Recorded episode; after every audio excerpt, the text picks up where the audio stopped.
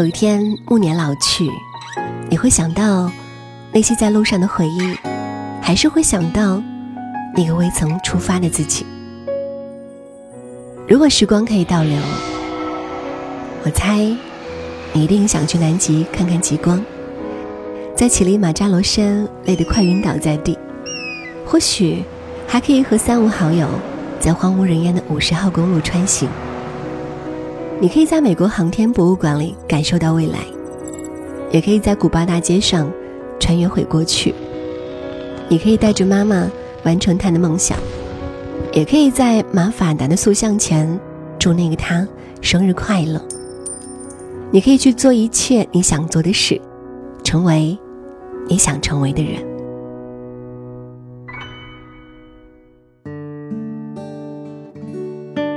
生活不止眼前的苟且，还有诗和远方。这里是旅行新发现，我是苹果。有句话叫做“烟雨四月画茶香”，从每年的四月初啊，便是茶农们的开工时节。这个时候采下的嫩芽制成茶叶，就成了一年之中最早的第一批茶。同时呢，它也是一年的茶中佳品。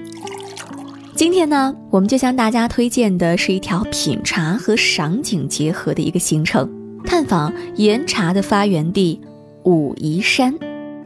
对于爱品茶的朋友来说，武夷山是肯定会去看看的，就像爱喝红酒的人一定要去葡萄庄园走一圈一样。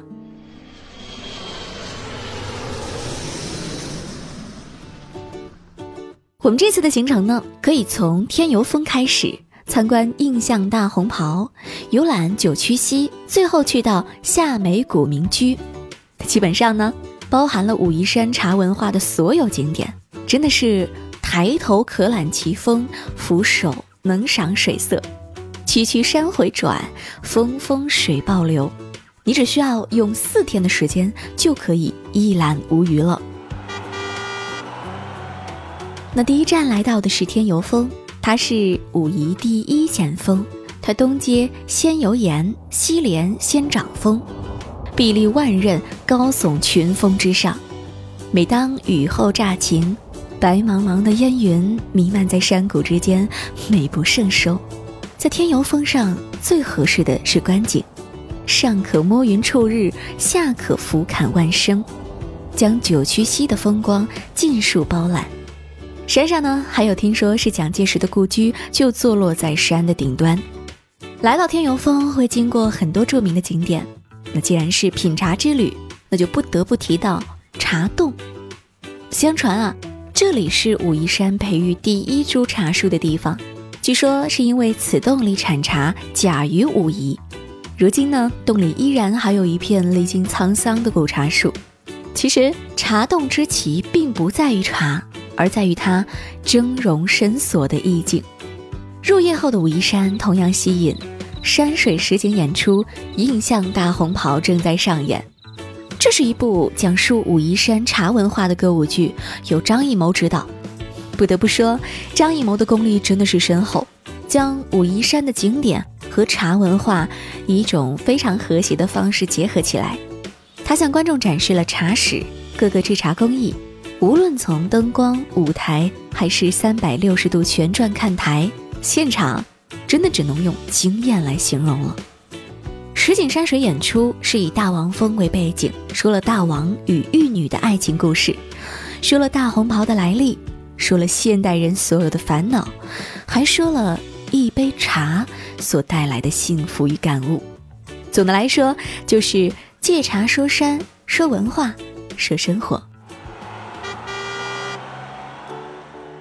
第二天呢，可以选择乘着竹筏来九曲溪，以此来缓解第一天登山的劳累。九曲溪是武夷自然景观的山水画廊，是武夷山的灵魂。一溪贯群山，清浅迎九曲，溪边列岩秀，倒影尽寒绿，就是九曲溪的真实写照了。在欣赏九曲溪时，无需费力走动。也算是游览武夷山最轻松的一个行程，全长用时大约一百分钟。乘筏上岸之后呢，就是武夷宫和宋街，这里主打文化，街道充满特色，可以作为中途休息的站点，吃点东西补充能量。说到吃呢，在这里给大家安利到的是蓝谷熏鹅，这是一道当地逢年过节百姓餐桌上必备的传统名菜。选用当地的白鹅，加入调料以及糯米、桂叶、茶叶等香料，在锅中文火熏制，口感鲜美，香味四溢。这里为大家推荐了两家特色店，一是采薇客栈顺天超市边上的彭氏熏鹅，还有就是三姑旧街的龙门熏鹅。中午饭休息了一会儿，我们来到了御茶园。它创建于元朝，是元明官府都去贡茶的地方。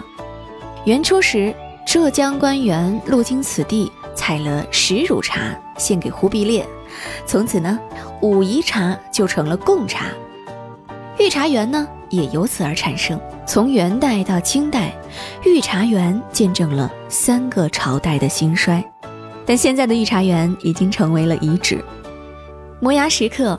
庞公吃茶处五字是对康熙兴四年间武夷山九曲溪畔茶室活动的记录，想来也正合适。相较于京城的繁华，御茶园更为清静，是闻茶香、听舟楫渔歌、看渡口人来来往往的好地方。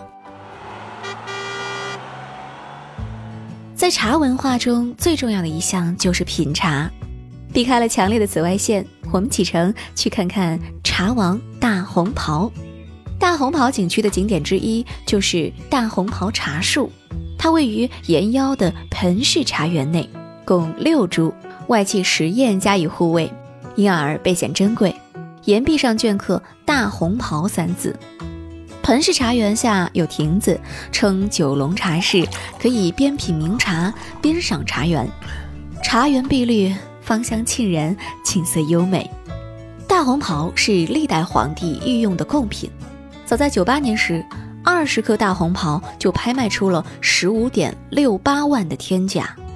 茶园品种繁多，出名在于这里藏着大红袍六棵原母树。只可惜这里不再产茶，如今所喝大红袍皆是二代、三代所产。品着特色茶。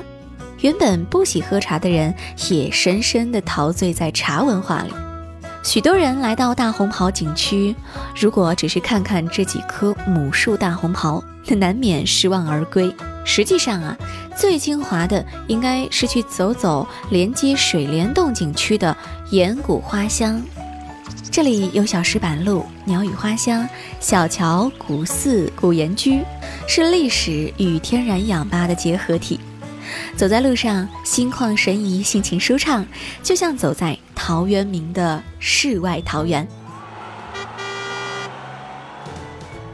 最后一站呢，我们来到的是夏梅古镇，这里处处充满着茶香，这里是传说中武夷岩茶万里茶路的起点，是武夷岩茶外销的集散地。由于它创建于明清时期，因此呢，它的民居集砖雕、石雕、木雕艺术为一体，形成别具特色的建筑群。其中最具代表性的古民居有邹氏大夫第、邹氏家祠和达里巷等。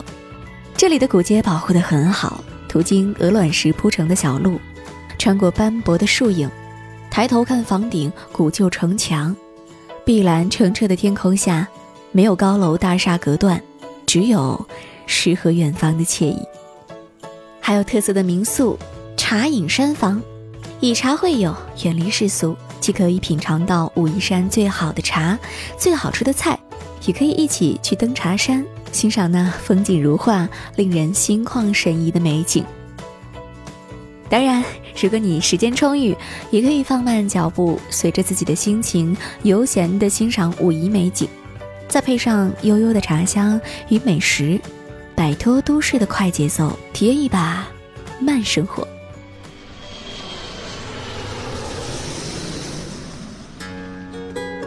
好茶不等人，别犹豫了，赶紧出发去旅行吧！今天的节目就到这里了，我们下期见。